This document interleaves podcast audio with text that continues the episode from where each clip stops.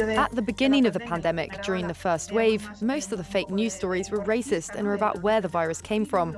Then came the lockdown, and the fake news became more focused on the PCR tests, saying that they didn't work properly. And now we're seeing lots of fake news about the vaccine, claiming it changes our DNA. For Spain's leading fact checking site Maldita.es, the COVID 19 crisis has led to a boom in fake news. They've uncovered 900 already, a record for a single issue. The chief target of the misinformation campaign, government attempts to fight the spread of the virus. The attacks are felt at every level, from the central government and the National Health Ministry down to different autonomous regions.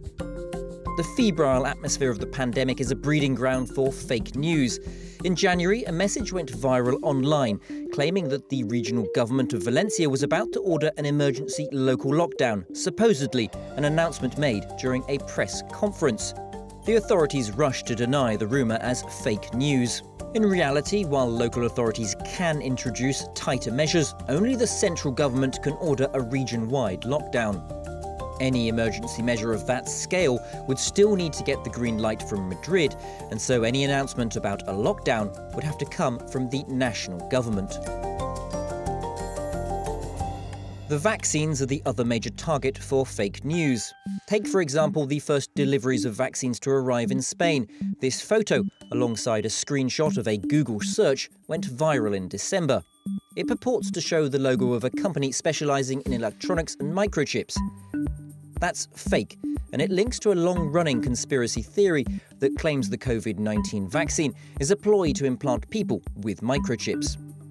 The truth is more prosaic. Softbox, the company whose logo appears on the first pictures of vaccines arriving in Spain, specializes in temperature controlled transport packages. Those can be used to safely transport electronics and microchips. But all the screenshot shows is the temperature protected crates that are necessary to safely store the Pfizer BioNTech vaccine, which has to be kept at minus 70 degrees centigrade at all times.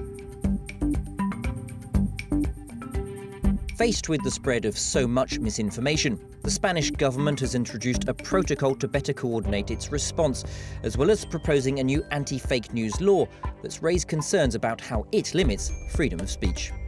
The current polarization of political life in Spain is contributing to a situation where every serious problem, such as COVID, is turned into a political game.